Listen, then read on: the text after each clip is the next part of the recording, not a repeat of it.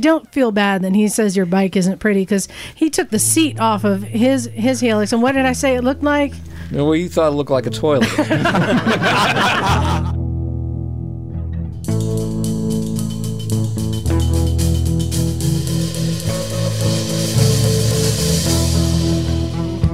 Hey there, welcome to Motorcycles and Misfits at the Recycle Garage in Sunny. Santa Cruz. Something like that. Though, Peter, you doubted us this morning when you got here and it was still overcast and cold. Yeah. And I said, I just wait, just wait. I told you so. Yeah, it got hot. I, I started to get that courtyard boot sweat. turned into a magnifying glass. and Everybody just gets skin cancer Yeah. instantly. So we got a nice big crowd tonight. Let's get into who's here. This is Liza. We also have Douglas, I'm present. Bagel, Aloha away. Zach, Here. Alan, Here. Pat, Howdy. Craig, Here. Terry, Go electric. Nak, yes. Kat, meow, Stan, Evening. Steven, Hello, hello. and Peter. Howdy.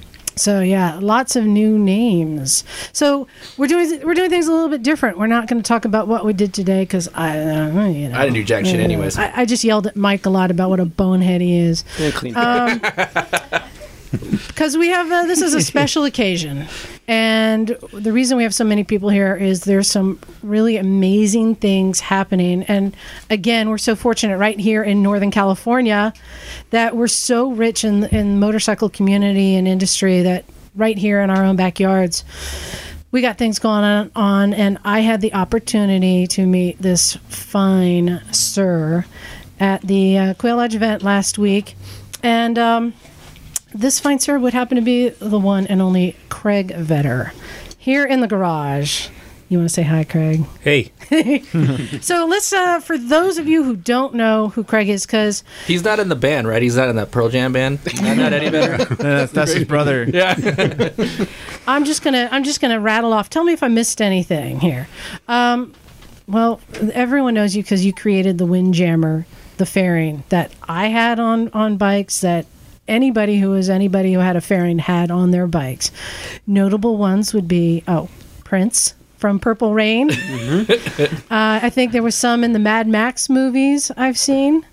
Um, I mean, you created the industry, which was something nobody was doing. Um, but you also you were a designer. You designed the Triumph Hurricane, a bike that was in the Guggenheim Art of the Motorcycle exhibit. it was. So it's not too shabby. That's quite. That's. I mean, it's so cool. Years later, get that nice pat on the back, right? Like, hey, you didn't do so bad. Um, you, but Get a you, participation ribbon. you also designed the Mystery Machine, which, um, well, yeah, we'll, we'll get back to the Mystery Machine. That Mi- mystery ship. Mystery Ship, the Mystery Okay. Ship. I was thinking Scooby Doo. Yeah, the Mystery Ship, which is a very cool. u- unique looking bike that I believe you designed to perform. It was a a, a uh, super bike for the street. Right. It started out as Reggie Pridmore's 1978 AMA champion bike, and then we put street stuff on it. So it's the real thing. That is another little feather in your cap. You sponsored your own racing team with Reggie Pridmore, who won what his third championship. Yeah, I, well, he was. He, I don't know, second or third. Yeah, Yeah, he was yes, good. you know. It was. It was the day. It was the. It was the time to be doing. He was good, and uh, you did a little bit of racing yourself. Uh, yes, until my wife to be said, "You can't do this anymore." I think people have heard that before.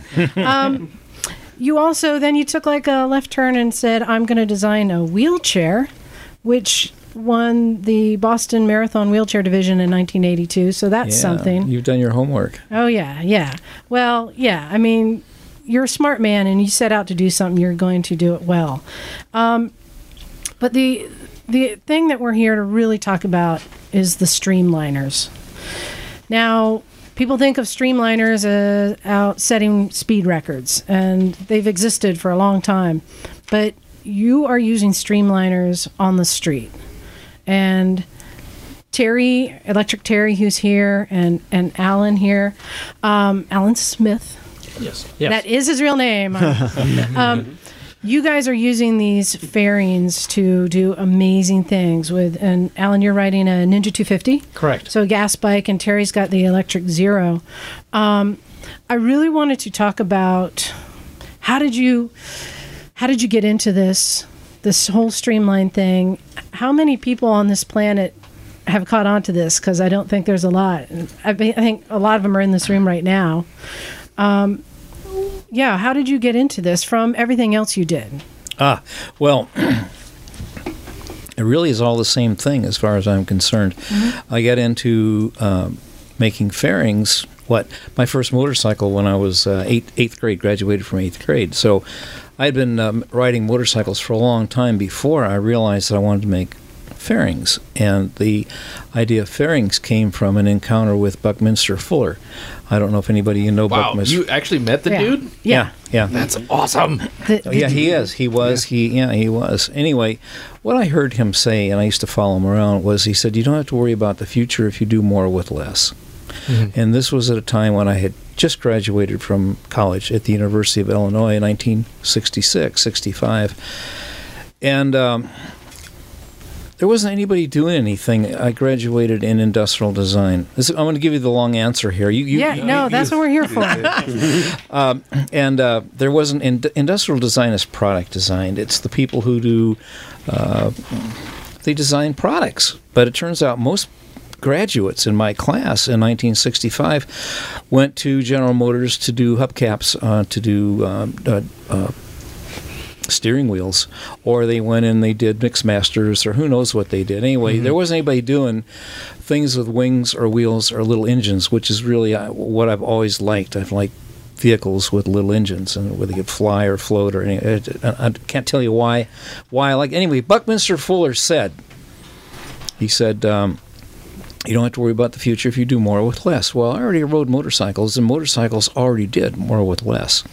Motorcycles got 40 miles to the gallon in an era when cars got 12. The cars people wanted got 12. And so I knew right away that um, my future was going to be in making motorcycles better transportation because uh, if more people rode motorcycles, we would burn less gas. Parking lots would be less cluttered. Roads would be less cluttered.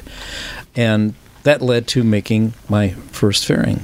Yeah, that weight that weight to power ratio uh, helped out a little bit, didn't it? I mean, that's probably what kind of lit it fire under you a little bit. And Well, we we like our motorcycles because they've Yeah. got great weight to power. And Yeah. uh, my brother and I used to talk about how the ultimate motorcycle in 1966 would have been a 100 horsepower Evinrude liquid cooled uh, outboard outboard engine, you know, and put in a frame, and we that's how we thought. You mean We- those things I sold at Sears?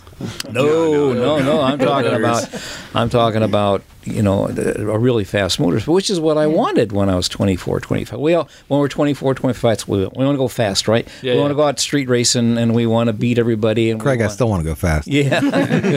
well, um, so uh, so I made um, uh, motorcycle fairings that uh, allowed motor allowed you to actually ride a motorcycle, not get wet, not get blown away. Uh, and really like crossing country on a motorcycle. So you could do that with 40, 45 miles to the gallon uh, and ride a motorcycle. You really could do this, and I liked it. So uh, really something really interesting I learned years later. So I'm really too old to be a baby boomer. Baby boomers are from 1945 until what, 60, 1960 or so? Yeah. Anybody So. know? Stan. Hi. yeah, and and uh, but some for some reason, um, uh, so I've got a I'm, I'm three years too old to be a card carrying baby boomer, but somehow I think like one. I always somehow can't tell you. And so as a designer, as an inventor, as a motorcyclist, as a you know this is what I want to do for fun. This is what I want to do. It was. Uh, it was what baby boomers wanted to do. And so, as an inventor, I was inventing things that baby boomers didn't know they wanted until three years later. So, it's almost been my um, secret head, secret. Um, Head start. You've been, Yeah. you've been a little bit a step ahead of the game all the way. always been three or four years ahead. And so, what I wanted when I was making the baby boomers ultimately wanted, and so I had a head start. There was no way you could compete against me. you just couldn't do it. People would uh, they would they would try to compete, or they would sometimes just straightforward copy things I was doing, uh, and then I was just always three years ahead of them. It was just you didn't want to compete against me because I just whoop you. I tell you, l- oh, go ahead. I was gonna, just going to say, and because this is a motorcycle podcast and we linger on every every motorcycle topic, specify what was your first motorcycle? Well, my first motorcycle was my eighth grade graduation present in, in 1956. It was a Cushman Airborne scooter. Cushman made these things. Yeah, the, Cushman made these things that were designed to drop from airplanes in World War II. Yeah. Yep. And they weighed about 500 pounds and they had eight horsepower. Yeah, it was the inspiration for scooters in uh, in Europe too, right? For Vespa. Yeah. Uh, yeah. It could be. Anyway, the interesting thing about it was my first scooter. I loved it. It was my first. But when we had a chance to uh, tour the Atlantic Wall in uh, in Europe a couple of years ago, I found that there were two motorcycles that the military used. One was called a Welbike, and it was made in Britain. The other was, was the Cushman Airborne. It was made to be dropped.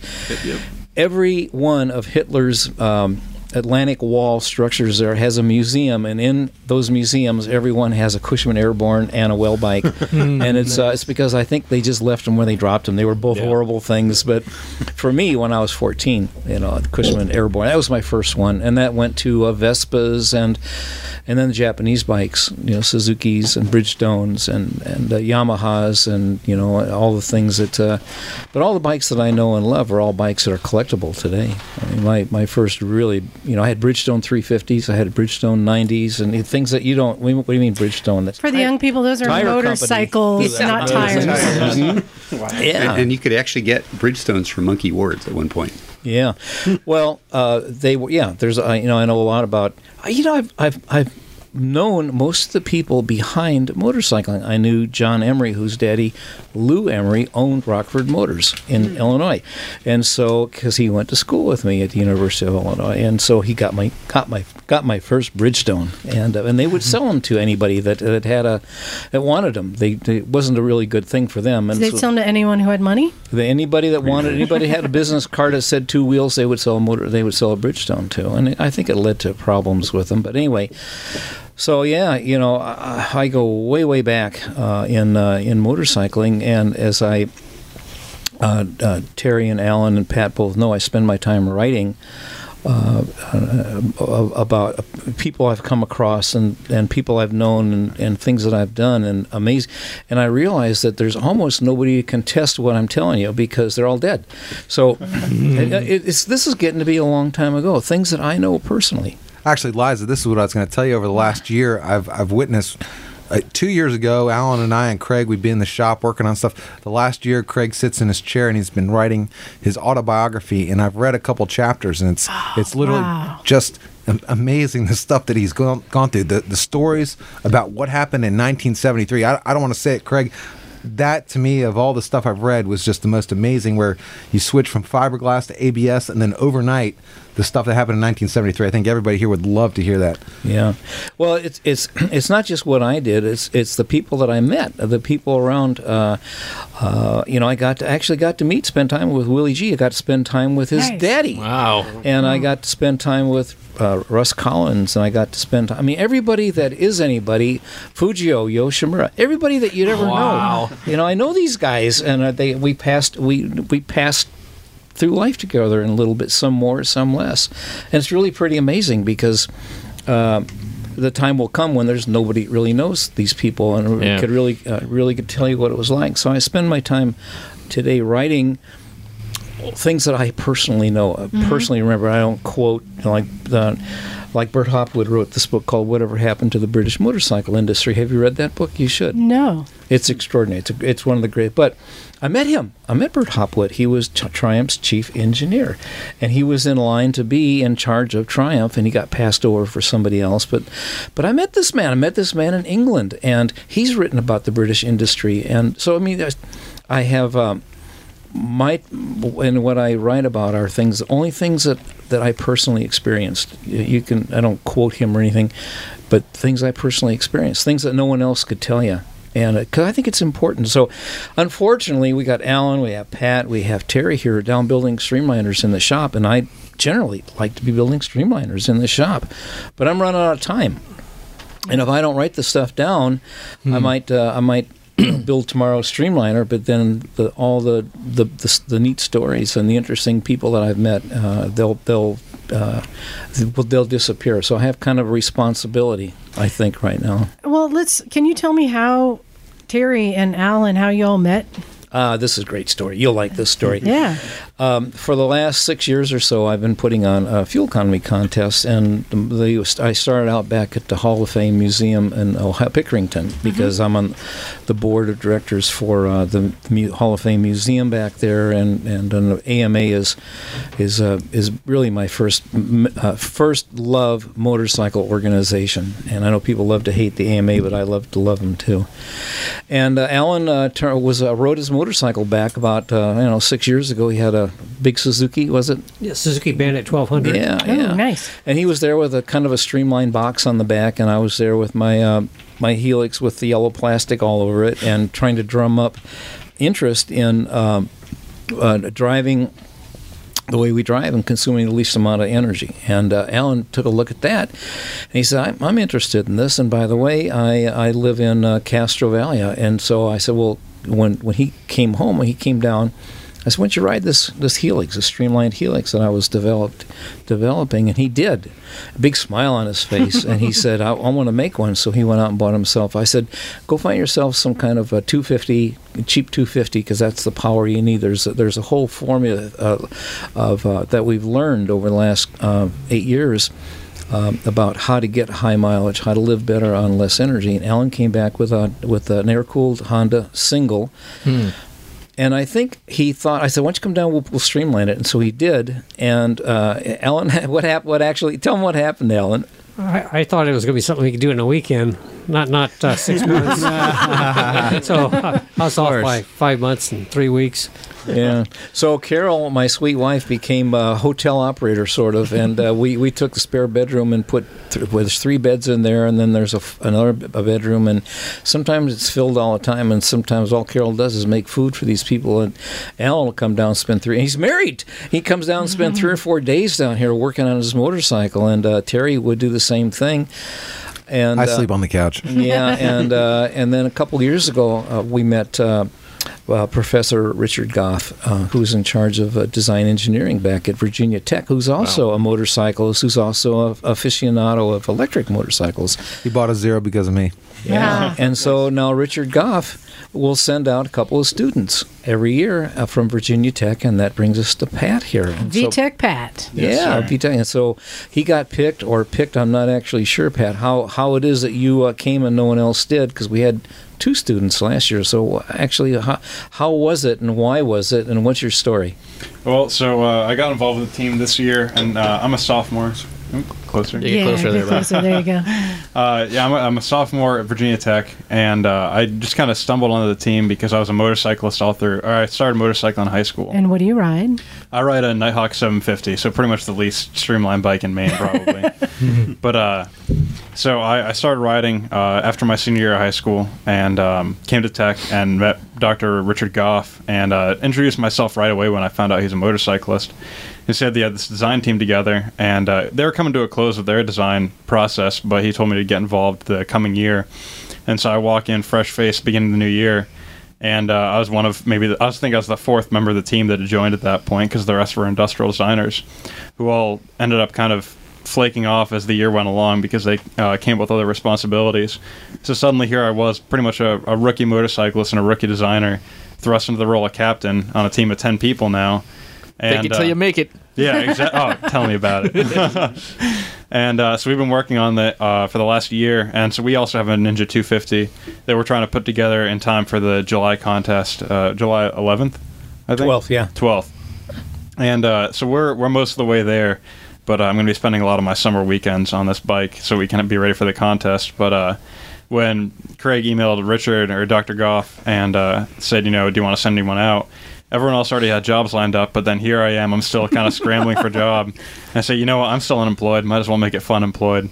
And uh, ended up flying out from Portland, Maine. Spent 17 hours flying and waiting in airports. And uh, now here I'm in California, and I'm oh, I'm loving it. And, and I wanted to point out that I met you yesterday in, in Carmel, and you were wearing like every article of clothing you brought with you because you d- did not come prepared for the Northern California climate. So everything I heard about Carmel was, oh, you'll love the beaches. Oh, it's so nice here. And I end up in Carmel, California. It's 50 degrees. I said, well, Surprise, sucker! yeah, I could have stayed in Maine for this. Seriously, guys, come on. Well, our deal was with these students is you send students out, and we will teach them everything we knew no, but then they got to work really hard. And and so, in all fairness, he really Pat really hasn't had time to do anything except uh, drive my number two Helix over the grade and back, and uh, With a paper bag on my head. Yeah. yeah. my, Carol, No eye holes. Carol won't even be seen on a Helix. I mean, you know, Honda Helix. Uh, Honda probably put their best engineers on that on that motorcycle. It's really well done, but they put their worst stylists on it. There's a, now Terry. Terry's a good story. Uh, Terry, he, you know, he bought he bought his zero new himself, not knowing anybody, not knowing anybody in the industry, in 212 down in Florida. And uh, Terry is very competitive. Terry uh, f- apparently fell in love with this thing and decided that uh, that he was a pioneer uh, in in electric vehicles. And he's also uh, internet savvy, and he's on Facebook. And some of the other people I know on Facebook said they, they sent me a note said, Craig, uh, you got this guy coming from California, coming from Florida to California. He wants to set a cross country record, and uh, he's just driving a standard zero, and he's going to come probably to Santa Cruz, where uh, to uh, uh, Scotts Valley, where zero is. And you ought to, I think you ought to get to know him. A guy named Craig Schultz back in Michigan. So I said, okay. So I chased this guy down and said, you know, when you pass by uh, Carmel, stop and see us. Well, I to streamline your bike. I said, you, you know, you don't re- you don't understand that you want to set records. If we put streamlining on your on your stock zero, I think you'll go twice as far on the batteries as you will right now at 70 miles an hour. And he stopped by. We stopped at Baja Cantina down in Carmel. It was love at first sight. Terry and I understood each other. I just admired him for doing crazy things like He's like not on Facebook, but his wife Carol is. Carol sent me a message. I saw the last name Vetter. He had no idea. I've known who he was for years. And so all of a sudden he said, I want to streamline their bike. It's like, I want to streamline my bike too. so So so we had a couple beers at the Baja Cantina, and and uh, and I explained to him that um, uh, he we really need to streamline his motorcycle, and that he should come down and, and plan to basically live there for a while, which he did. And uh, he we learned from each other. I learned about electric motorcycles, and he learned about streamlining and working in a shop. And we both learned together something we'd already learned with Alan's motorcycle, which is uh, when Alan drives side by side in two identical ninjas, side by side, went from uh, Las Vegas to Barstow backwards. You know, it used to be Barstow to Las Vegas racing. yeah. We we capitalize on that. You know, we we we. Uh, um, uh, you know, use the name because everyone knows it. Go backwards. 250 miles from Las Vegas to Barstow. Alan driving side by side with another ninja um, doubled the distance that his ninja will go uh, on, a, on a gallon of gas. Like the the ninja driving side by side got uh, what 50 some 50 miles to the gallon. It was uh, Paul Goldie on a stock 51 or ninja. 52, Yeah, something yeah. like that. At the end of the day, driving side by side at 70 miles an hour, Alan got 100 miles to the gallon, and it was the same bike, just streamlined. The same bike, just streamlined. Sitting up, but Alan carry four bags of groceries too. So it's very significant. So when I met Terry, you know, the big question was, will this work with electric? Because it's common knowledge that, that electric bikes really don't go very far on a battery. The- Right. The, the, issue is you can't carry enough energy with you. That's the number one com- reason people say that they're not ready to get one. Yeah, well, now now with what Larry and I and Alan and and you know other other handful of people who are uh, streamlining motorcycles, actually going out and driving them side by side, because that's the only way you can really tell is to drive side by side in the same weather conditions, the same roads, the same hills, and you, you don't do this computer simulation now. Maybe Pat will argue about that because he are a engineer. He's going to be one pretty soon. Uh, I, I uh, the road is our wind tunnel. Right. We don't do anything theoretical. We talk about it. We go out and see what it's like. We really drive and drive side by side. I kept side. looking for the big fans at your shop. I didn't see them. Yeah, no, it's it, it's it's they're, they're white lines on a black highway is what they are. Nice. So it's really a, a designer's intuitive eye kind of a thing. This looks like an egg. This will probably work, and and you're just kind of going from there. I mean, No, not really. No? Uh, wh- Strike one. uh, I don't know. I'm asking. I, I design things too. I want to know, man. Well, streamlining the whole idea of what goes through the air with the least with the least amount of energy was uh, learned pretty much learned by uh, a hero of mine named um Glenn Curtiss. Glenn Curtiss was a motorcyclist. There were Curtiss motorcycles mm-hmm. back about 1903 or so. He mm-hmm. predates Harley a little bit. Mm-hmm. Then he went on and made engines and he made airplanes. Curtiss airplanes, Curtiss engines. Yes. Curtiss is the bike that's famously hanging in the SFMC clubhouse.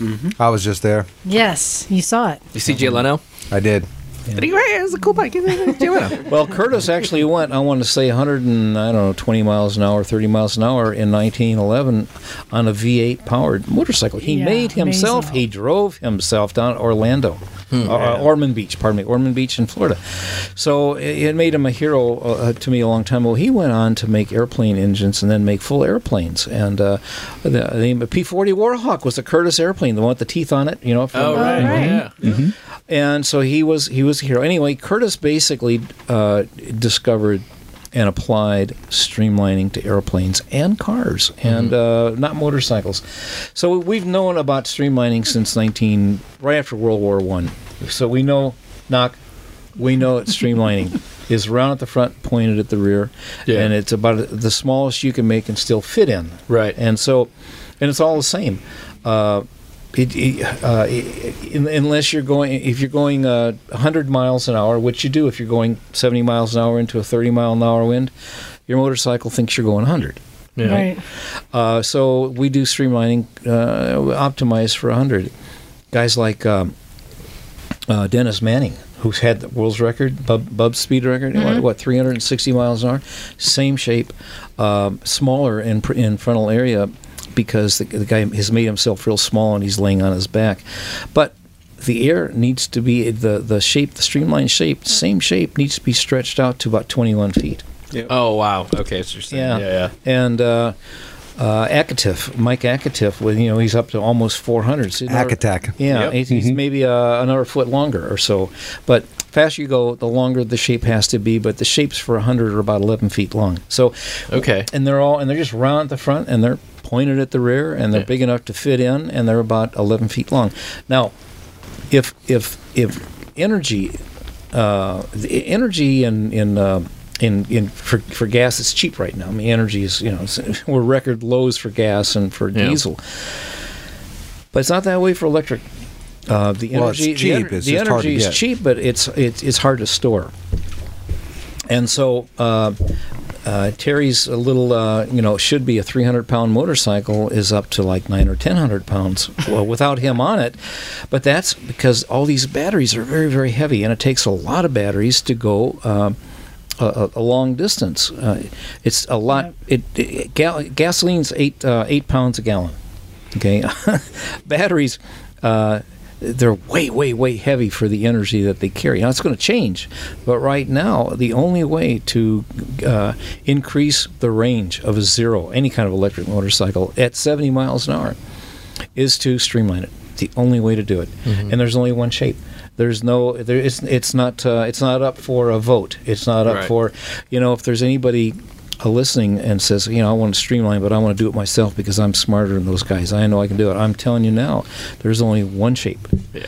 and and and I've got the molds for it. And uh, fortunately, we got we got uh, dear old buddy Mike Corbin over here at uh, Right. in Hollister, who's got. Um, Probably the greatest fiberglass shop I have ever seen. He's got this guy named Nacho Ignacio Oh, that's amazing. running it. Yeah, and and Mike is uh, he's real happy to help us uh, uh, produce molds and produce parts uh, for uh, for streamlining. Well, you know, Mike Corbin was one of the original electric motorcycle guys back in 1974. Yeah, he went absolutely. He went what 170, 100 or 167 miles an hour on an electric motorcycle. Yep. I think it was called the Quicksilver. He had these special silver oxide batteries. You know, Oh, wow. I mean, back in, you know, this is a long time ago. Yeah. Yeah, that was just. Yeah, I guess that- it was too ahead of its time, and it was a Yeah. niche kind of a project, and nobody kind of tend Yeah, to see or something. Liza, I, I got to tell this story. When I was first here doing my first radio show, Craig, you don't even know this.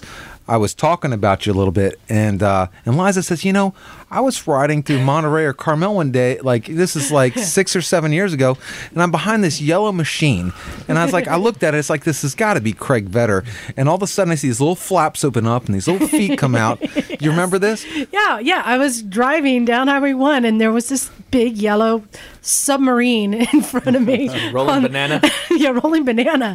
Just like, what is You, this? you knew exactly what it was, didn't you? Probably. Well, I, I I didn't actually know at the time, but I when I told my friends, they're like, "Oh, you know who that was?" But yeah, and it was just these pla- pieces of like strips of plastic, like duct tape and rivets, and yeah, and then it's like, well, what does he do when it comes to a stop? And yeah, flaps open, feet come out, and I just I just kind of kept following, mesmerized, and then find out. Oh, that's where Craig See- Vetter went. so yesterday you got a chance to see his. He's still alive. yesterday you saw a silver machine, which is a pretty Yeah. pretty good looking bike. But you know what? It's almost the exact same shape. It just now is more aesthetic than it was then. He was in the design phase then.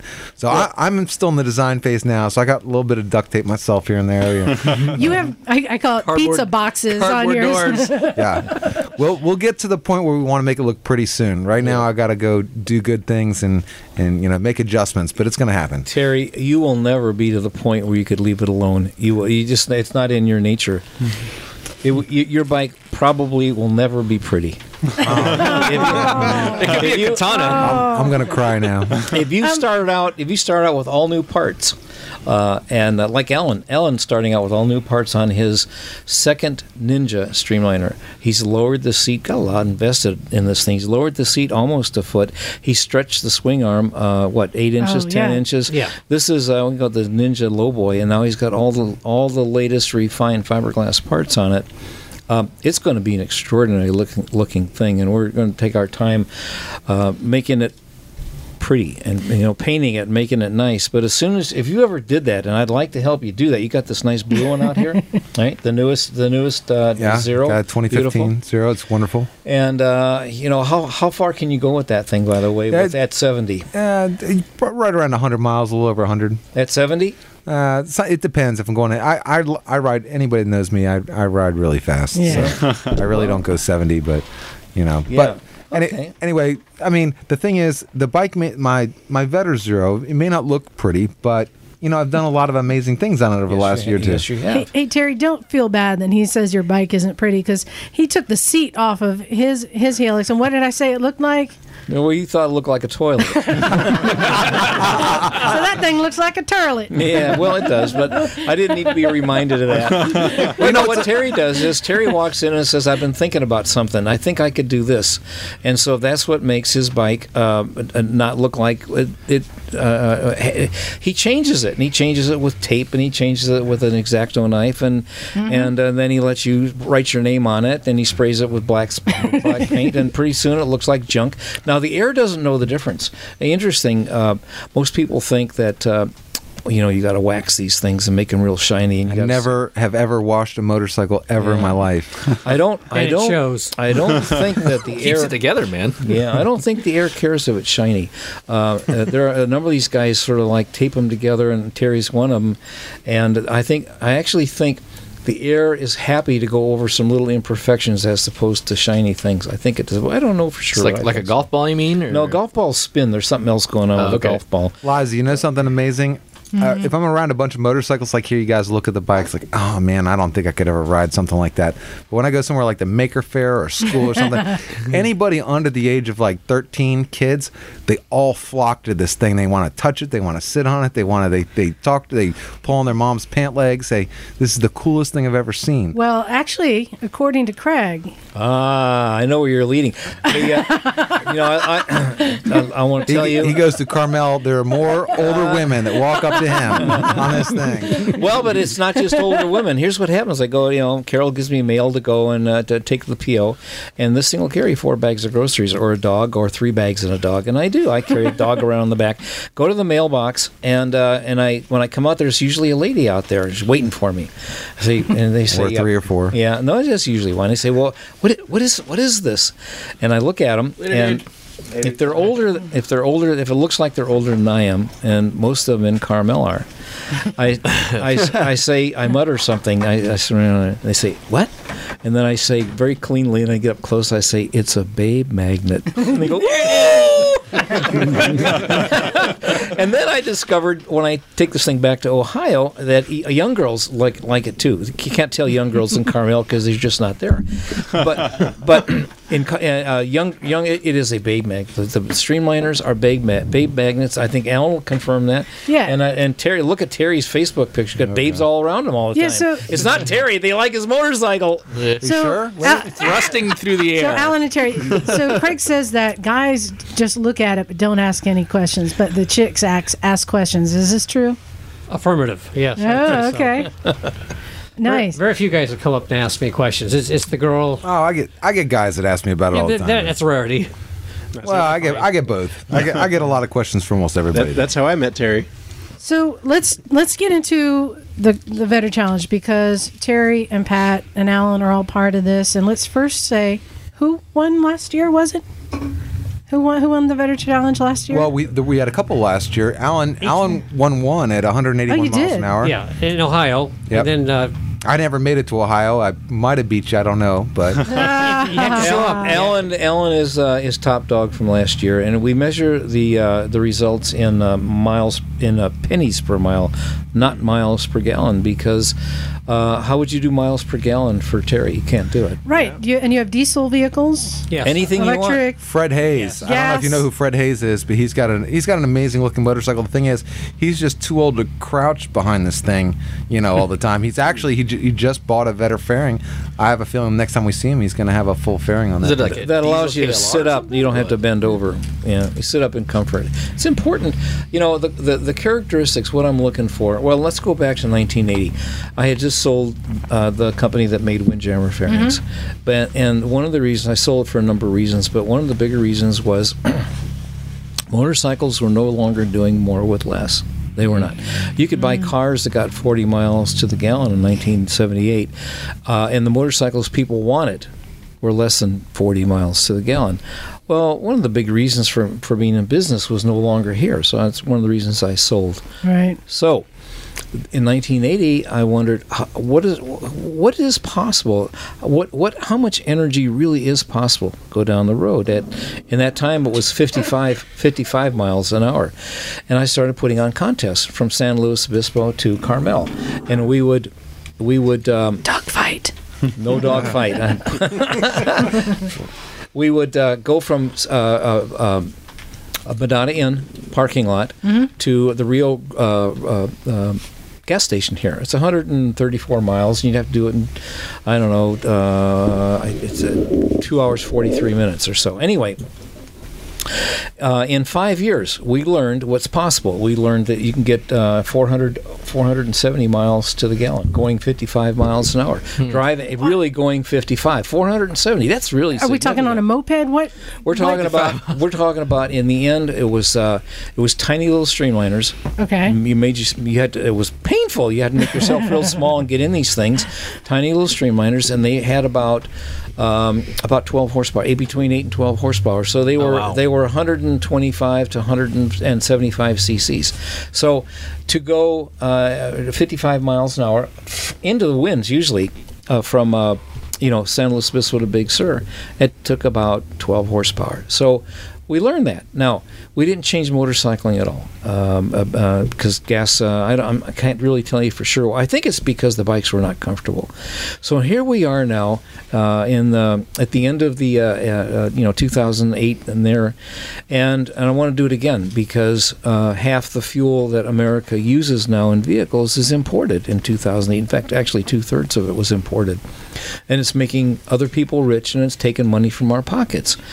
And so I put the contest on again, except it was different this year. This time it was like you got to sit in, you got to have a, co- motorcycle that's comfortable. You got a mm-hmm. motorcycle, you got to have a motorcycle that really carries something useful. Let me highlight that part. Back in the early 80s, you literally had to be in a crouch position, hmm. like tucked behind this thing.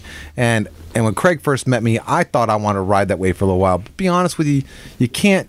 Nobody here, I don't care how physically fit you are, you can't do that for more than an hour. Yeah, this is a you're lot gonna less- be you're gonna be in pain. It's a lot less mass appeal too, right? I mean, Yeah.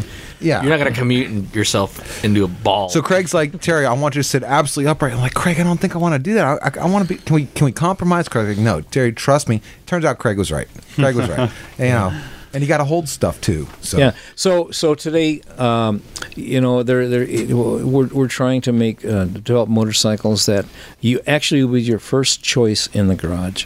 First choice. You go out and look at the car. You look at anything out there, and you say, "Boy, you know, that that thing there is that Vetter Challenge bike is comfortable. I can I can go to the store. I can I can do all these things. I can stay dry. I can sit up, be comfortable." Um, that's what I want. Now, uh, once again, if fuel ever becomes precious, or that's really what it is, you're, you're, and you want to go 70 miles an hour on the road, and I don't know if fuel ever becomes precious, will you want to go on the road? That's the, really is really the question. Well- Are we headed to a Mad Max? You know, uh, uh, Yeah. I, I don't know. I, it wouldn't be nice. You know, we don't. It's not a nice thing to think about. Well, and There's there's a whole bunch of cage fights. There, there's another question that we were talking about yesterday with Pat. So, Pat, the bike that you are building at Virginia Tech, it, does it have a Vetter fairing? We do have a Vetter fairing on the front. Does it look cool? We're working toward Awkward pause. that. To be fair, our bike is one that you know we work on on the weekends when we can fit in like a, an hour or two. Whereas I know that like Alan's bike and and Terry's bike and Craig's bike, these are bikes where you sit down for you know 15 hours a week and you sit down and you say I'm going to make this a better vehicle today. Whereas at Virginia Tech, we're still working on really hitting our groove and uh, hitting our hitting our rhythms and stride, so we can make this into a, a cool bike. But right now, it looks kind of like a like a mailbox with a Vetter fairing on the front. yeah, I mean, uh, for something to become successful, it can't just be functional. It has to be cool. Terry, your bike it looks cool, but with all of your attachments you put on, it is awkward getting on and off. I've is. seen. And then Alan, with your bike that's been lowered, um, uh, Craig taught me a new word yesterday: What's that? kajubies. he said that uh, because you you've taken your seat and you've lowered it down, and then you've got that that that piece that The airbox. The the airbox. air you're to, gonna you're gonna bust up your kajubi. yes, it's to protect your kajubies. That's why there's a big slope in the front. You can slide over it. yeah, I mean, and and yeah, Craig, your bike, especially with it, it's aluminum now, shaped Yeah, aluminum. yeah. It does look kind of cool. It, it, it oh, does Oh, look that's cool. Pretty cool. You're definitely. I mean, you're on the right track.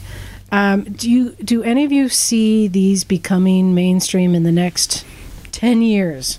Only if energy becomes precious. Yeah. Yeah.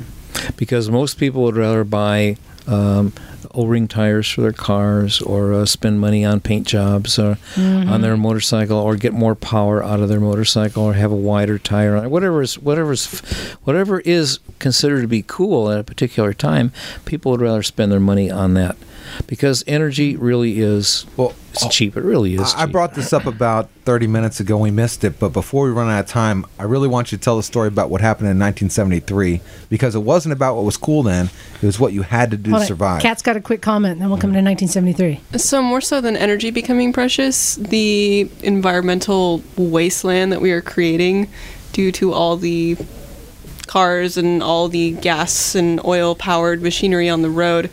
Uh, do you s- foresee a turning point at which people realize that the oceans are turning a- to acid and that it's going to start raining acid? You're and bumming things? me out, Kat.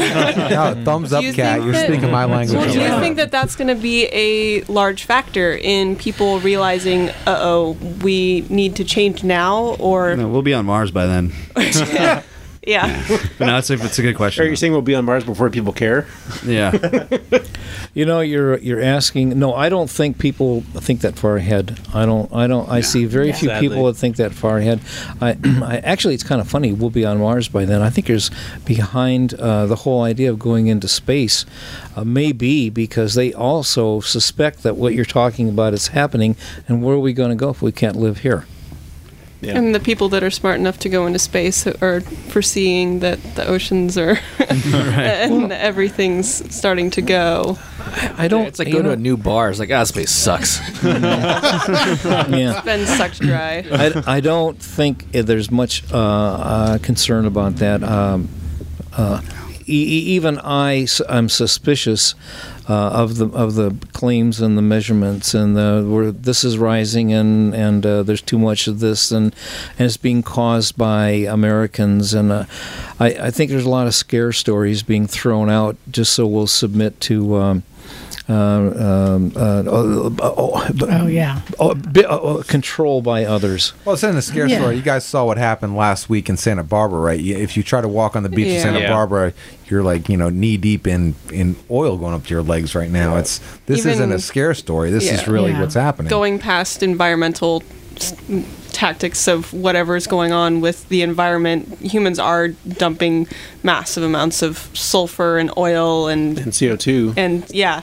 into not only the environment but our environment that we are forced to live in every day. Yeah, it seems it's like every every month or so, I hear about some massive train that crashes in a town and spills like you know 200 tankers of, of oil Well, in somewhere. It's, not just spills, but explodes and destroys the town. yeah, yeah. Yeah. Well, and it definitely takes people with forward thinking to, to lay down the tracks for the future, of which Yep. Yeah. you that was- people in this room right are there, doing. let me the tracks. l- let me let me put my my perspective in. It's real simple. Um, I think the, the the future is electric. I don't think it's petroleum. I don't think it's nukes. I think it's electric, and I think it's electric that we harvest from our own rooftops. Yep. Uh, we there's there's no I, I can see no downside to uh, learning how to live on the energy that we can harvest from our own property. This this means that we're not that we're not dependent upon power from anywhere else. I know Tesla just created that house battery. Charge Yeah. during the day, Yeah, use it during the night. They're Yeah. putting it. They're actually putting it in a, a few select Walmart locations as well. That's cool. to test it. It's actually really cool, and they're making. I believe they're going to be making that technology public as well as, as they did to Yeah, their car good. batteries. Sweet. Sorry, go ahead. But does it really solve a problem to be in Walmart? Doesn't shouldn't it be in our own rooftop? right, It's exactly. the- Because it's because the test now run. now we're dependent upon Walmart instead of uh, PG&E. Well, well, Let- they got to charge for that sunlight. Well, the, what they're doing is Walmart's using it to power their stores. They're not actually providing electricity to other people. Right, they're they're just- using it to do basically a beta test Yeah, to and- make sure and- that it can withstand. Uh, I like that idea. and, and to save money. I'm I'll sure. eventually be on Oh, your yeah. house. yeah, yeah, har- yeah. har- It's, it's being put into houses. harvesting electricity from our own property and then learning how to live on that is I am absolutely convinced is the future. My little my role is very small. Terry's role, uh, Alan, Pat, uh, very small role, and that is um, to learn how to make that energy last longer on vehicles that go 70 miles an hour. That's it. Awesome. It's real. It's real simple. It's just my small little part to that. Now, what's neat is, is uh, Carol and I have a son uh, who is a Nak knows uh, Yeah. has decided that he's going to heat the water. Uh, fr directly from the sun, and so he's sort of like uh, heir apparent to this kind of thinking in our own family, and he has uh, put up a, a water heater driven by the sun. And Talk about Zach Vetter, paintball Yeah. buddy of Nak, by the way. yeah, Zach Vetter. He used you, Nak, you, Nak used to be able to to uh, do paintball with him, but not anymore because Zach's involved with now He's learning how, real things. learning Doing learning how to, things. Yeah. learning how to live from from har- energy harvested from the sun right Yeah. there in Carmel. It's a big thing. this awesome. is Oh, it totally this is. this is not talk. This is this is this is this is the real thing. We're this is you know we're not sitting here crying about how we're victims. We're actually we're actually these people are are learning how to go through the air with the least amount of energy. And it seems like it's kind of obvious you have this giant nuclear furnace in the sky that everybody gets every 24 hours. And it's like, Yeah. you know, why, why can't you capitalize And- on that? Why not? Can I also mention that you're doing this in Carmel, which is a very overcast area of the state, and you can still collect energy from the sun even if it's overcast, just like they're doing in Germany. They're now providing 20 to 25 percent of their electricity just from solar and wind. Yeah, that's a national product, a, a national goal. Yep. Uh, for uh, for us, it's an individual goal, and I'd rather I'd rather be you know make it individual responsibility. Sure. What did Zach walked in today and said? Oh, yeah. You know, we haven't had any sun at all today. Do you know how much water? What the temperature is on the water that that thing is making right now with no sun? That's exactly what I was going to say. You guys Mm-hmm. were talking about how sunny it was here, overcast in Carmel all day long. Yep. The water temperature that they used to have hot water at the house was over 100 degrees Oh, wow. on a Yeah. completely cloudy day. Yeah, I think it was 120, and you know what a shower, a happy Mm-hmm. shower is? It's, about- it starts out 103, 104. Yep. Yeah. So when are you going to build your own electric scooter? And I'm, I'm staring at Bagel too because Bagel was very inspired at your shop yesterday. Yeah.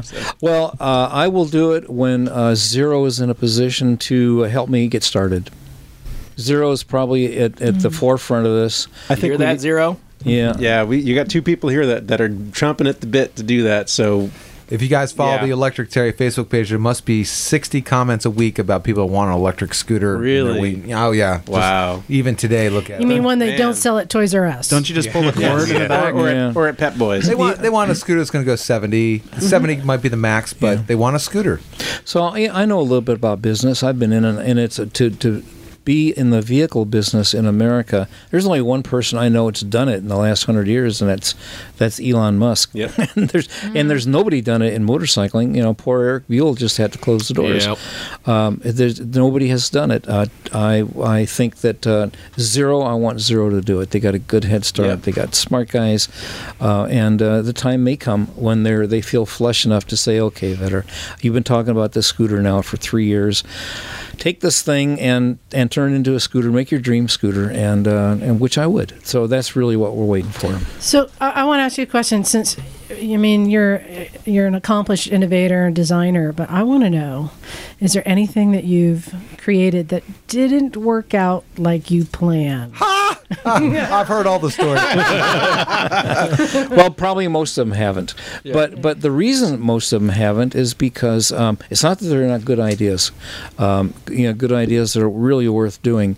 It's that there's only I only have so much energy to, to and, and and at age 72, there's there's there's a little there's less energy now than ever before, and I can look forward and I can say, yeah, well, there's probably going to be less energy at 73 and then 74, and Lord only knows how many more there are. But uh, yeah, it, it, it if you're going to be successful at anything, you've got to you got to dedicate your life to it.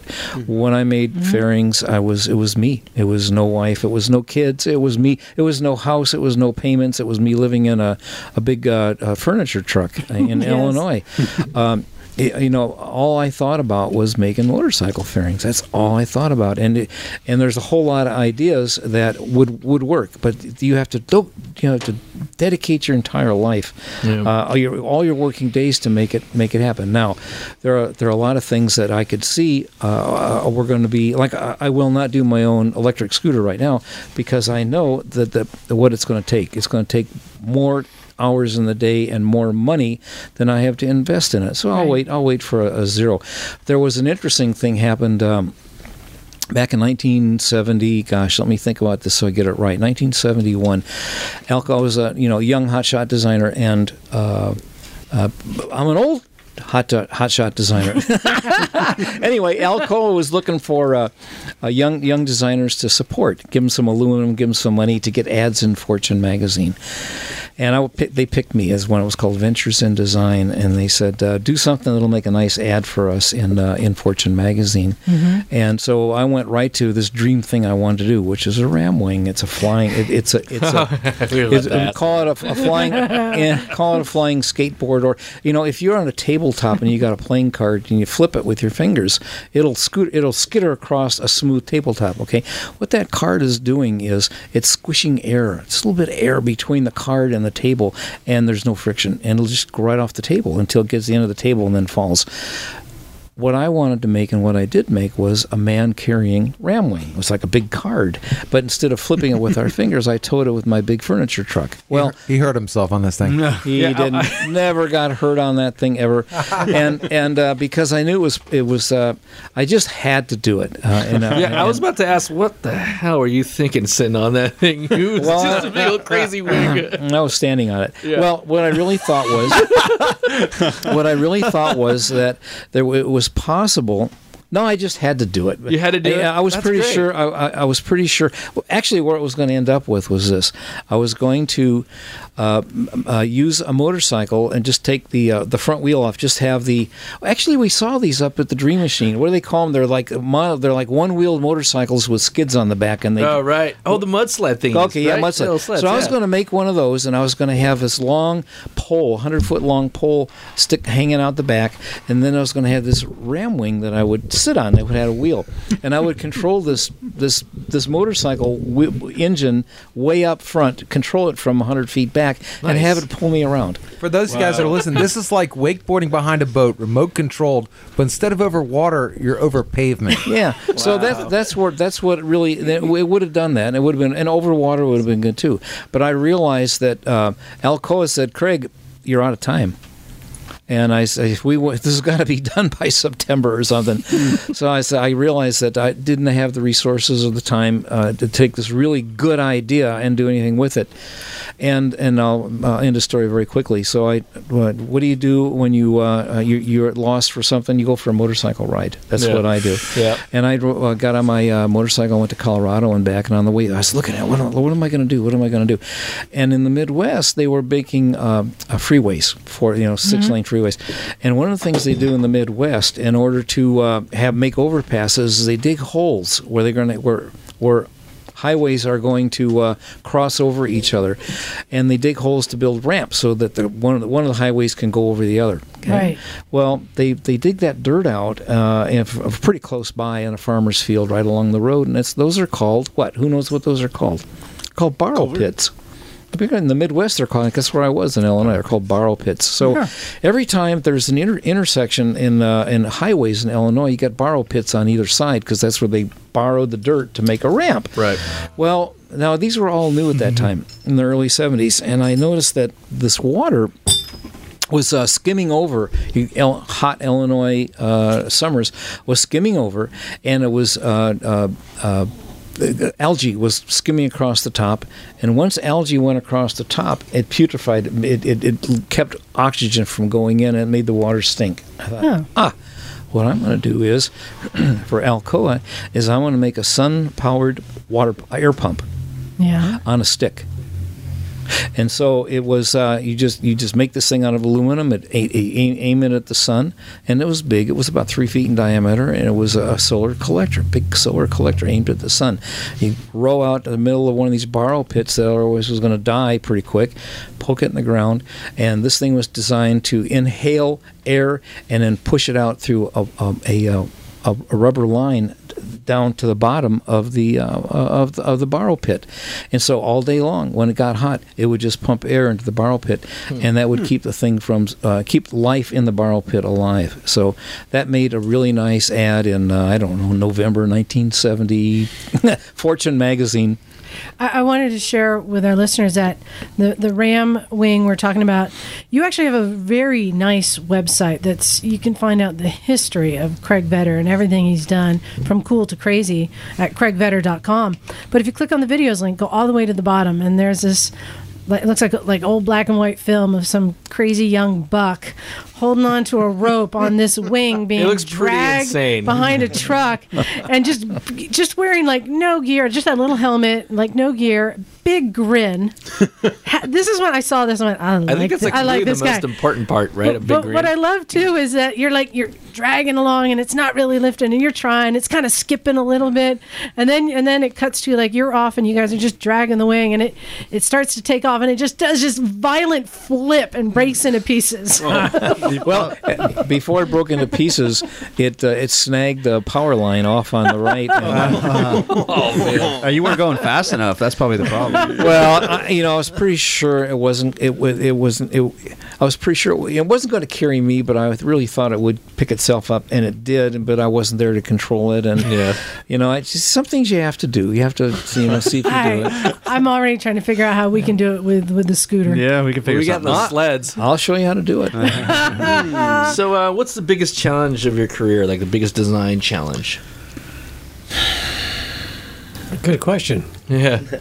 Um, biggest the biggest challenge really is, and we already talked about it, is that um, it's it's it, it's been very very easy for me to design things that take your fancy. See, my, that that windjammer is really neat. That I really Right. want to look like that.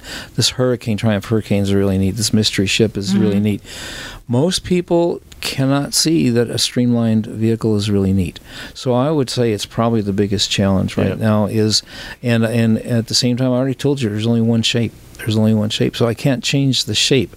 So it's going to be down to finishing uh, and uh, people like chrome. They like shiny paint. They like they like shiny. They like so it's it's going to come down to something that's finished and doesn't look like a toilet seat. It, it's going to. then I and, and I and uh, you, you can't finish it until you're absolutely certain that there's nothing else to change. Uh, we're there now. There, Uh, There's a saying called form follows function, but here's one of these things where so a streamlined motorcycle, I mean, it does amazing things for my electric Mhm. bike, does amazing things for Alan. So you think people would attach on to the things that do wonderful things, but streamlining is one of those things like people are just afraid to look like that. So here's Yeah. a situation where that just doesn't work. You know, at least right now it doesn't. You know, like Craig said, if fuel ever became precious, we had wars or environmental disaster and gas was hard to come by, everybody would be like, they, I want to look like this, but right now it's just not the case but the thing is it does much more than a regular motorcycle can do i can't store i go to i go to the try to do laundry or do something else carry stuff on the that zero out Mhm. there i can't put anything in those saddlebags i got this huge The naked zero, yeah. I got this huge trunk in this thing. I can put two kegs of beer and, and three chicks in the back of that thing. Yeah, but does can't it carry does it yeah so let me tell you an interesting story. This is a true story. Um, uh, we uh, I were making a windjammer. I invented this thing in 1971, winter 71, 72, and we were making them and and uh, we could never make them fast enough. And they just converted over to faster ways of making things. Uh, and the the uh, windjammer. Two, the second one, which Mhm. is vacuum formed and Mhm. painted. It was really I had, dramatically had different one of those. really dramatically different. Uh, here we are now in October of 1973. What happened in October 1973? OPEC decided to shut off the petroleum supply to the West. Yeah. Yeah. And and Feeling suddenly and suddenly our government leaders reacted and they said, well, you can't. Uh, cars can only buy gas on odd even days. So if your license plate's got a two on the end, then you can you can you got you can buy gas, but you can only buy eight gallons a day. Um, they uh, we're gonna we're gonna lower the speed limit to 55. Oh, but one thing. Yeah, but one thing is if you have a motorcycle, you can buy all the gas you want. Oh, well, that was really something. What happened after October 1973? Every motorcycle that could be made, brought into America, was sold. Everyone. Yep. And and Mm. of course we like big motorcycles, and the windjammers were going on anything over 500 cc's.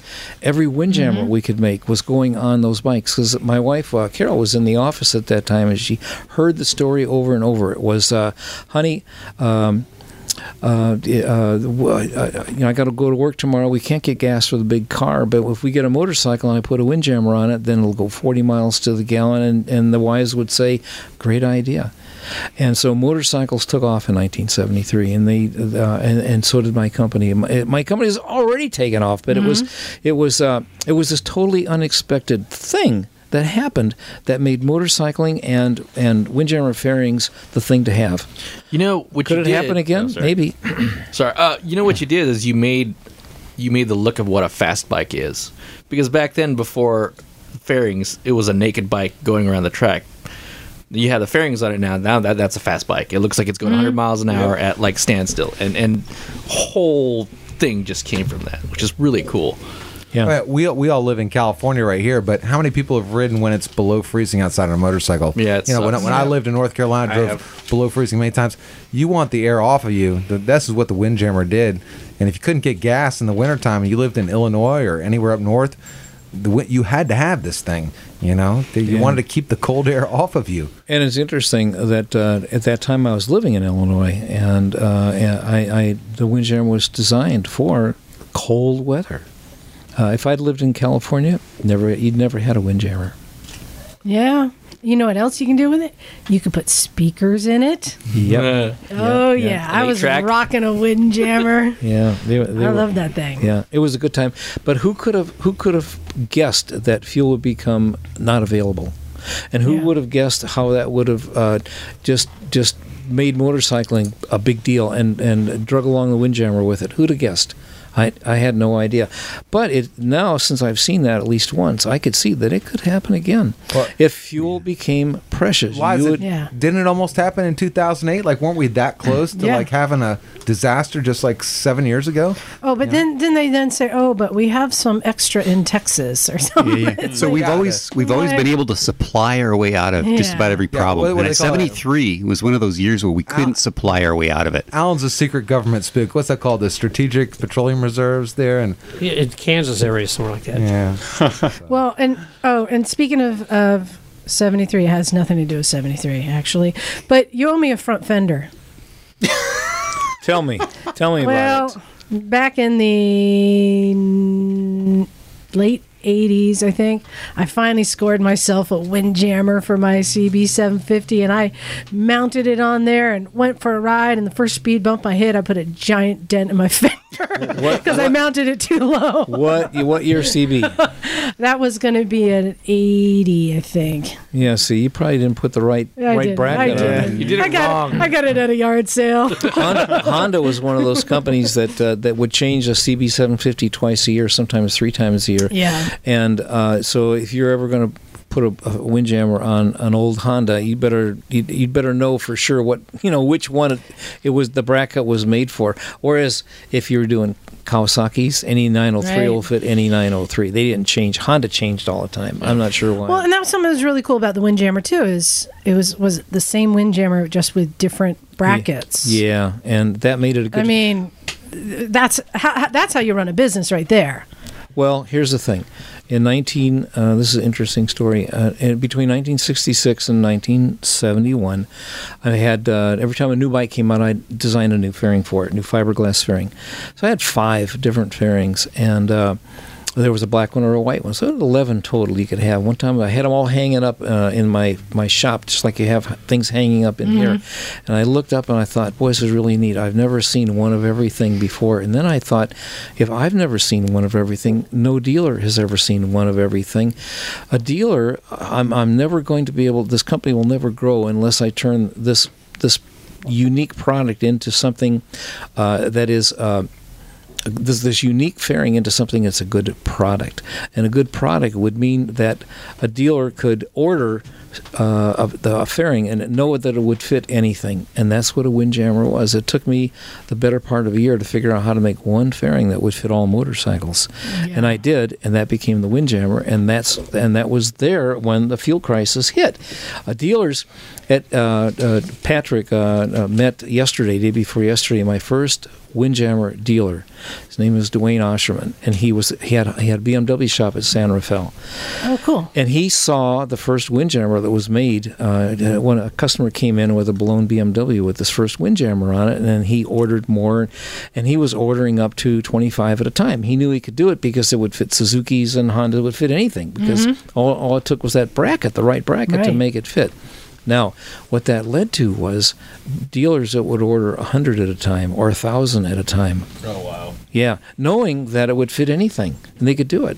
And it would fit bikes unannounced. That's how good that thing was. But it didn't I didn't start out that way. And I started out with, you know, this, this and and one day noticed uh, and then you, you change. It's important at the stage we're at today doing streamlining is to be brutally honest with what we're looking at, what we're doing and and why aren't why aren't people interested in this and talk about it and then uh, talk about what what can what should what what we should do to um, um, to to make it a a good product and it's probably never going to be a good product as long as energy is cheap and abundant Well, so that brings up are you selling your Airstream fairings now? Oh yeah, but they're kits, and uh, you've got to be well. You, I presume the people that I'm looking at here in this room are, are all builders. They all know how to use tools. They know how to file and and, and Yeah. glue. And okay, most Americans don't do that anymore. Right. Uh, most most Americans are they want to buy something already made, and uh, there's no reason for me. I don't want to be back in. I would go back in business if there really was a market, but there is no market uh, because people don't really care. They just as soon spend their money on on fuel uh, and look like everybody else. And um, uh, in order to streamline, if you really wanted to streamline your own motorcycle, um, you'd have to buy the kit, same kit that Alan has, that Professor Goff has, that Terry has, and spend the better part of a winter putting this on your motorcycle. And we're, we're talking a Helix, a Zero, a Ninja 250. I mean, this is a range. Yeah, it'll go on anything. Yeah. You just have to You- fit. The brackets aren't made to go on every bike yet. That's what Alan and I and Patter do. We we make it fit the bike. You know? Well, Alan's making the bike fit. It seems like That's the Yeah. new one. Yeah. Well, you know, and this is a good bit. time for anybody that really thinks, you know, this is kind of interesting. This is a, a worthy thing to spend our time doing. Um, you have to, let's see, how much time do we have? Oh, about another 10, 5, 10 minutes. Okay, I'm going to tell you something really interesting. I told you that I was involved with the Motorcycle Hall of Fame back in Ohio. And one of the guys that I interviewed uh, was a guy named Jerry Branch. Does anybody know who Jerry Branch is? Nope. Je- Branch heads. Jerry Branch did heads for Harley Davidson. He he made Harleys go fast. He's a brilliant person, brilliant. And I interviewed him once, and I pretty much knew what Jerry did because he's an old guy and I'm an old guy. I said, Jerry, what do you do here? And his answer surprised me and changed my life. He said, "I make uh, uh, I make uh, engines make more power." I said, "Okay, I kind of knew that." And I said, "How do you do that?" And his answer was the answer that changed my life. He said, "Burn more gas and air." Sounds, That ma- sounds simple. It's not the answer that I thought I was going to get. Yeah. I thought, you know, but basically he reduced uh, turbocharging and extra carburetors and high compression and RPM, and he reduced all that to a very, very simple, very intelligent answer: make more power, we burn more gas and air. What do we want to do today? No, burn less. less. We want to burn less gas and air, and so uh, then that what we mean what it means is we need to learn how to live on less power. Well, uh, I can tell you now with great authority that a Honda Helix does not quite at 17 horsepower does not make quite enough power. It's a little bit not enough. Go up hills, got winds. Uh, it'll max out uh, at uh, 82 miles an hour, which is a whole lot faster than a standard Helix. Nonetheless, yeah. uh, the Ninjas are put out about 25 horsepower. The Ninjas are the sweet spot for fuel economy. If you want to, if you want to uh, uh, be a contender, start with a Ninja, streamline it, and you will be r- instantly right up uh, pushing 200 miles to the gallon There you go, Kat. at se- at 70 mile at 70 miles an hour, eh, 70 80 miles an hour. But it's not a scooter. And there's a problem when you uh, streamline. You got this thing behind that kind of picks up the air from behind your back, and you, and you try to throw your leg over. it, There's you can't throw your leg over it because the stuff's behind. You can't do it. That's why a scooter configuration is step so through, yeah. so good. A step through. You go over, slide over, sit down, drive away. Bagel, you have a big grin over there. I can't see. Oh yeah, yeah. gears are turning in my head. Yeah. One gear. So uh, Well, it's, a continu- it's, it's a continuously variable gear. It's, it's a CV gear, yeah. So what I, what I'm hoping is that the Zero someday will will say, you know, it's time, Craig. Let's let's let's build this scooter. Show us show us what you're talking about, and then we'll streamline an electric uh, Zero, and then we'll be there. Uh, one thing I'd like to add about the, the streamlining is if you tell somebody you get 100, 150, 180 miles per gallon, a lot of people don't realize it just, it just their brain goes tilt. They don't understand that number. Mm-hmm. So I got 82,000 miles on my bike. I've gone coast to coast four or five times. I can go coast to coast on 20 to 25 gallons of gas. So whatever it takes to fill your car What? up. yeah, that's what I mean. Whoa, whoa, That's what I mean. That's what I mean. Yeah. People, if you say I get 180 miles per gallon, well, that's nice. Yeah. But but but you say okay, let's translate to something you can understand Yeah, because 180 doesn't it. it. doesn't make sense to people. Yeah, So- if you can go coast to coast on, on eighty dollars, or, yeah, or, I mean, you can't do that on a plane. I, I could I could I could fill it twice and get to Oklahoma to visit visit family. And you can take your luggage. And I take my luggage, my laptop, computer, tools, rain gear, and cruise 70 miles an hour on the freeway and, and, and make two two fuel stops. What's Yeah. interesting is that Alan. Alan has friends uh, he rode with last year, and they had the big. Uh, Dual sports with the giant boxes on the back and uh, you know, the look, Ducati Yeah, look. motorcycles, Yeah, and they were trying Triumph Tell them about their concerns and what actually happened on this trip. And you, uh, as you said, well, I'll, I'll go. I'm going to go with you with my Streamline 250. Well, yeah, we wanted to see how a, a 250 Streamliner would, would, would go against one liter plus bikes, 150 horsepower motorcycles. And the problem, the only problem was on the on ramps. They, they could pull me on, on, on the on ramp, but after that, it cruises 70, 80 miles an hour. That wasn't a problem. I had to tell them, hey, if you guys get low on gas, you have to stop because I don't go on reserve till 450 plus miles. so, and I and I and I a couple times run those guys out of gas because they're not used to cruising 80 across Texas. Uh, all of a sudden, they found out they get lousy fuel mileage. You know, they, Yep. they they're running out of gas on the side of the freeway, and I have to go load fuel on their bikes for them. How are the crosswinds? Because I imagine that would, that would really suck. Below 30 is not really a big problem, but if, mm-hmm. if the Harley's blowing around in gold wings, then I'm having problems too. So Yeah, it's not yeah, really yeah, that totally. much worse. All right, so Alan, that that's all fine and well, your little mileage accomplishments, but I want to know for all of you, how f- much faster does it go? I know you guys are about the mileage, but how much does it increase the speed? I don't know top speed, but at 90, 95 miles an hour, at, at pro- a little over half throttle. No way. Sitting, that's sitting up carrying all my gear. Alan, with, your, with your gear, and I think a stock Ninja 250 somewhere around 100 miles an hour. 100, 105 if you're tucked in. I think Yeah. you, uh, you should test yours over at uh, Bonneville one of these years and see. I bet you. I bet you no, you, you, do don't one. want to clean the salt off. You No, don't no, want no. we'll, we'll do a freeway section. Yeah, you got to have the back wind though. For No, the, no, no. For the stock Ninja 250, you can Yeah. get to, you I'll can tell- get to like 110 That's full right, you have a tug Ninja. back I'll wind you- downhill. I know we're probably about out of time, and I want to bring this up before we're Yeah. done. But in, in a couple weeks, we're going to be leaving Tahoe, going towards uh, Santa Monica. Let's let's let's spend a little bit of that time and not worry about our fuel economy, and let's do a top speed run when we got a nice clear section. Yeah. Well, okay, since since we are getting ready to wrap up, first I want to say, Terry, congratulations on your recent accomplishment. Yes. The 300 and Th- It was 300.1 miles. 300.1 miles That's miles important. Point one. on one charge, Single charge. Yeah, that's right. but you do have a lot of batteries. One big charge. Yeah, yeah. I got. I have more battery than a Nissan Leaf on a motorcycle. But you Holy shit. continue to figure out how to put more batteries on, including losing weight yourself to, to be Yeah. able to have more another battery. Yeah, I actually got crazy. I got chewed out by Craig actually yesterday. He said, "Terry, don't do it. You're gonna die." You know, I mean, he, so but uh, we we argued about it for a little bit, and I told him I'm gonna lose more weight, and I don't know if he's okay with it or not yet. All right. Well, well, Terry, consult with me on on the uh, nutrition aspects. I'll be able to help you out with that. I drink just- I drink plenty of beer. It's okay. You could just do Pilates while you drink beer. So, for Craig and Terry and Alan coming up Fourth of July weekend in Hollister, we have the Vetter Challenge. Corbin's, you- Mike Corbin's. Yeah, Right. Mike, Mike Corbin's going to have a big party on the fourth, and uh, so we're uh, we're going to uh, do a hundred mile ride. We're going to drive through town and head south and uh, go out 50 miles, turn around, come back, and then determine a winner. And I think I'm hoping that Mike's going to have his new electric Sparrow running. Nice. And he's been working hard on Mm-hmm. it. And uh, there'll be a number, number of other people there that uh, have different And, different. and Craig, it's okay to invite all, any motorcycles that are listening to join us, right? Oh yeah. Yeah. you know that's the point. Anybody who wants to come to the, uh, there's no there's no no money. You just come and be there at nine o'clock on uh, the Fourth of July, and we're going to ride, and we'll go out and we'll stop and have coffee, tell lies, and uh, turn around, and come back. but but you know it's a lot of people get started this way. They say, well, this is this is kind of fun.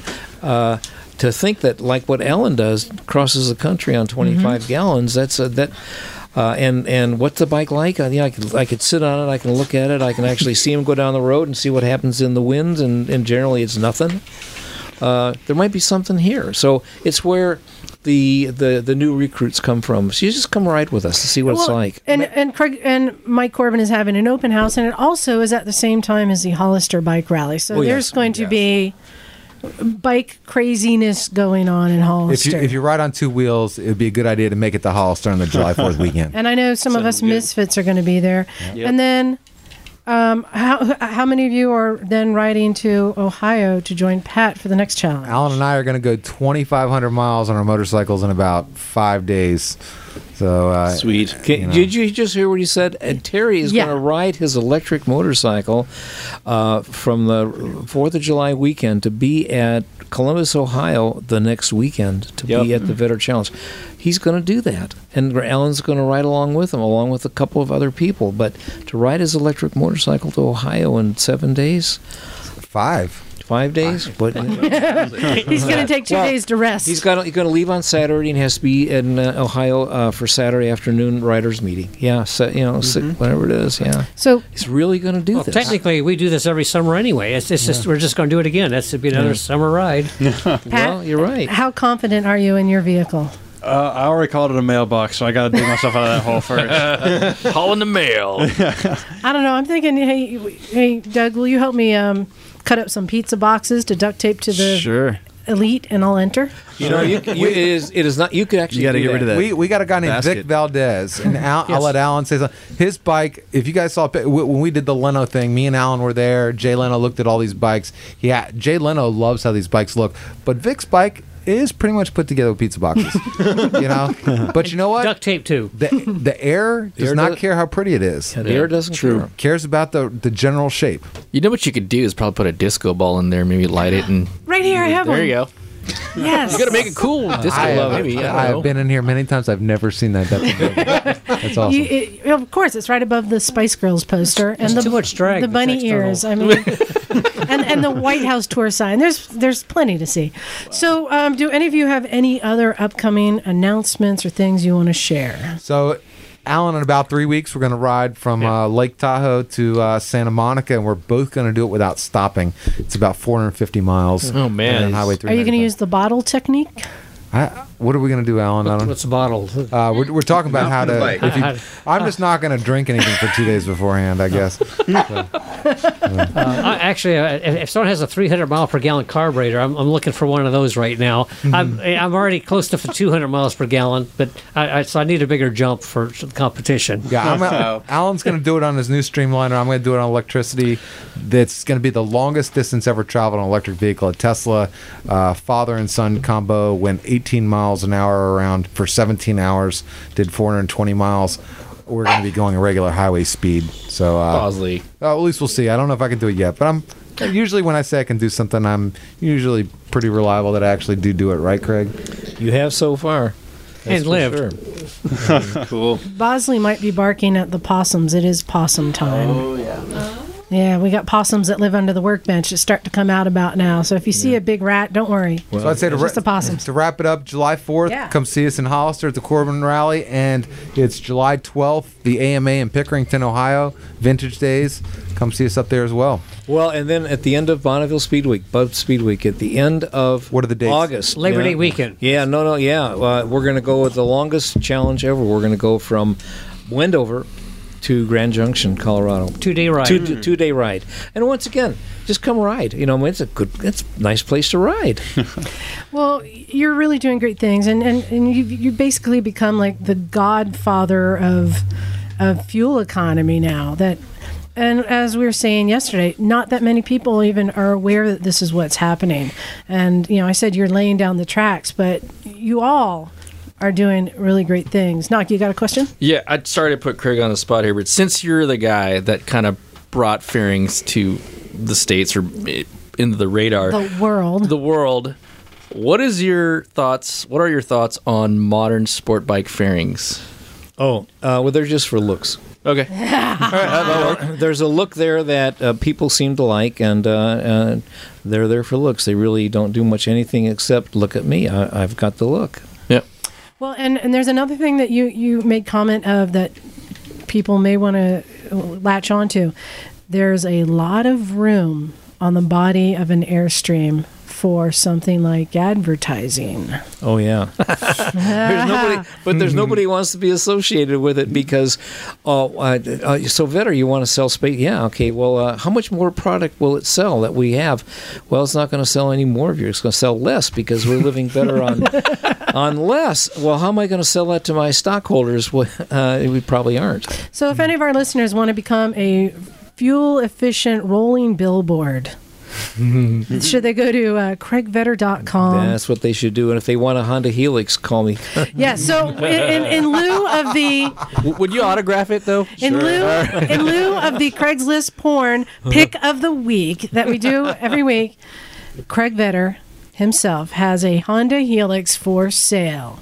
Now this one has not been streamlined. This is the way Mr. Honda made it. This is fifteen hundred dollars. This is the same fifteen hundred dollars Yeah. I paid for it a couple of years ago. I just cleaned it. did you did you ever meet Soichiro Honda at all? No, he, Oh. he retired before we actually made fairings for Honda. Oh, cool. In the Yeah. in the in the uh, seventies, it's a, a nice story all by itself. And he had retired and stepped out before. I never had a chance to meet him. The, the coolest 10 second story is Craig would get the paint schemes for the GL 1000 two years before anybody else knew what color they're going to be. I, I knew there was a GL1000 before anyone knew there was a GL1000. Well, and that's because at, at the Quail Lodge, they had the history of the, the Goldwing, and the first one was a naked bike. And then the next one looked completely different. Yeah. The next one looked what to, uh, like what we think of as a big touring bike now, Yeah. and that was with the Vetter, the fairing, and the gear. That's what you got. So you created that look too. What color was that? Was it like a dark tan, light tan, or the first GL was uh, turquoise. Turquoise. Oh wow! The First GL was turquoise Oh, with wow. uh, with uh, gold and orange striping on it. It's beautiful, beautiful bike. There was one there at, at Quail, by the way, the first Nice. year. Yeah. So just before we get out, does anyone else have any other questions they want to throw out? You got one chance, man. Oh man. Let's So go right. If, if I were to order a kit today, how much would it cost from you guys? Well, the nose uh, the nose parts are be about I know I'm, I'm guessing now probably uh, um, eighteen hundred dollars for the nose parts. Okay. The tail parts um, another six hundred probably. I'm, I'm I'm guessing right around that. I'll give you a deal. You want all of them? We'll give you a deal. well, my motorcycle's And- worth seven hundred dollars. So. well, then it should leave you with a lot of money for Streamline. and, and, and but hey, you get free lodging for the six months it takes to put it together, right? And, and you'll save a lot on gas too. You just may have to Yeah. paint a bathroom or two. It's that That's thing that you, It's, you pay uh, your. You know, it's it's a labor of love, and it will take you a winner. So, And, so here's the biggest thing to take away from this radio show is if shit ever hits the fan in the world, call Craig Vetter right away. yeah, the first zombie attack, I'm heading down to Carmel. Your bug out bag will include fiberglass parts. Actually, when it comes to streamlining, the, the electric motorcycles are much easier to streamline. You don't have to worry about heat, radiator no cooling. radiator, no right. muffler. So that's no- something to Right. think about. You can really cut the corners on electric, which No lock nuts because they don't vibrate. Apparently. actually we, we built we built uh, Terry's first streamliner in eight days at, at 24 hours with Oh, uh, a team of people. Yeah, we did. complete. Yeah, eight days. I, Start left, to I left across the country without sleeping across the country, and I hadn't slept for four days before that. Building the oh. bike. Yeah. and it was Virginia Tech, two Virginia Tech students that helped us do that too. Yeah. So, and Terry, if people want to reach you or see what you're doing, Facebook.com forward slash Electric Terry, Instagram Electric Terry, Twitter slash Electric Terry. Just just search Electric Terry. you are all over the place. You got a Wikipedia page, man. Hey, that started because Adrian made a comment on this radio show back in October. Asked about Wikipedia, I said no, and then somebody up in Canada did. There you go. 300 people pitched in. Maybe Hey, that you're- was have to thank those welcome. Canadians. that, they're, they're that could have been people. that could have been recycled Chilliwack. And Alan, how about you? What's that? If people want to follow you, Oh, uh, since you are the current reigning champ, you yeah, know. uh, Craig's website. I don't. I, I'm not too busy riding, building bikes. You know, you should get an agent. Well, I'm going to put a link to Craig to your website because I found it really fascinating. I don't know if you've done that work, but it's very well organized. It's an archive of everything you've done, and especially everything you are doing now. It's really fascinating. Thank you. I do it. I don't think you can afford to pay anybody to do a web page. You have to learn how to do that yourself. Yeah. And I'm when we get home tonight, I'm going to put Alan and Terry's latest stuff up, so it'll be. Uh, uh, tomorrow night, all good stuff tomorrow night. I'll spend most of, most of tomorrow on it for you. Cool. Cool. Well, I think that wraps it up. I want to thank everyone for listening. Yeah, thanks Um, for coming everybody. down. That's Thanks and for the invite. especially Really for you guys coming. Hey, Zach, you want to tell people how to reach us? Oh wait, before we do that, can we talk about how this guy here is came from Texas and he came up here to do his Peter vows? Uh, yeah, I was thinking about it. I think everybody, if you have a chance, you should definitely come and stop by. Get closer to the mic a little bit. Yeah, there. where are you in Texas? Uh, well, I'm actually living in Boulder, and my bike was in the barn in Huntsville, Texas. I saw I saw your bike. You got the big uh, sleeping bag on the back, and Yeah, just Yeah. like everything. Road Oh, dogging awesome. That's awesome. yeah, I love it. and some pipe clamps and like threaded rod for highway pegs. But uh, the shop, I'd heard you guys on a couple podcasts, and I just really wanted to come out, and I needed to do a valve inspection because I'm right around sixty thousand miles, and I showed up at the shop, didn't know anybody. Yeah. You guys handed me tools, helped me out with my questions. What were you riding? guys- What's up? What are you riding? Oh, I'm on a 2001 FZ1, the first generation. Mm-hmm. Um, Yeah, I, I dragged him into the side room and gave him yeah, they gave some me boots. boots. So Nice. that's that's a suggestion. If you have any old gear, send it these people's way because someone, some random dirtbag, will wear the boots. you know? Yeah, Um, and the it's just dirtbag an that awesome gave him place. to you is right next to you. That'd be Stan. Yeah, yeah, yeah. He was the he's the Good size home. of every man. I I've, found. I've got Stan's Good knee home. pads on So right the, now. the 10 second answer. When did you get here? When did you arrive? Uh, I arrived here at 11 this morning. I slept in Big Sur. When did you leave Texas? Um, like three weeks ago. Okay, I've been okay. taking my time. Time. Okay. Um, saw But you've been listening to natural this radio show for a long time down in Texas. A fair amount of time. Well, down in Boulder, um, Yeah. because Cool. it was snowy, didn't have time to ride, so it's just you know. Well, very my cool. Very Cool, cool. man. But make it out to the shop if you can, because Yeah. it's awesome. Lies, Yeah. you're, you're worldwide, yo. You're just all Yeah. Number one in Pakistan. Oh, our numbers, aren't our numbers have been slipping, Wait. but I think that'll go up in Aren't September. you going to Pakistan? Yeah, I just bought my ticket to Pakistan. Gi- give us a 30 second lay down on this thing. Oh, you know, well, well, we'll we'll do a podcast on it, and we have done the Barfistan uh, podcast and the Yeah, I- Pakistan rediscovered. I heard that. I heard him talk Um, about it. yeah, gonna go ride the local 150cc bikes, not made for off roading. We're gonna take them up on river crossings and death roads and up into the Himalayas. It's gonna be awesome. I'll get Zero to ship me a bike over there. I'll join you. Uh, yeah, that would be sweet. Well, cool. Um, since Nak, you're the one who butted in. You tell people how to reach us. All right, you can find us at motorcyclesandmisfits.com for our podcast, uh, facebook.com forward slash recycle Santa Cruz, uh, recycle motorcycle motorcycle garage at gmail.com if you want to send an email. We got a call in number. 831 291 Doug's smiling. 5112. I'm waiting to kick Doug. I'm waiting to kick Order Doug. pizza. Ah! So Leave us cool. an intro. Uh, tell us your stories, whatever, man. Order pizza. Yeah. Yeah. So again, thanks everyone for listening, and um, I know we've had some recent um, reviews on iTunes. Thank you very much. Yep, That helps. rate us on Keep leaving iTunes. them. I love it. So on that note, this is Liza. Hey, I'm still present, Douglas. Bagel. I am Zach. Alan. Pat. Craig. Go electric. I'm Terry. this is Doc. And Kat. Stan. And Peter. And we're out. Cool, cool. Cool, cool.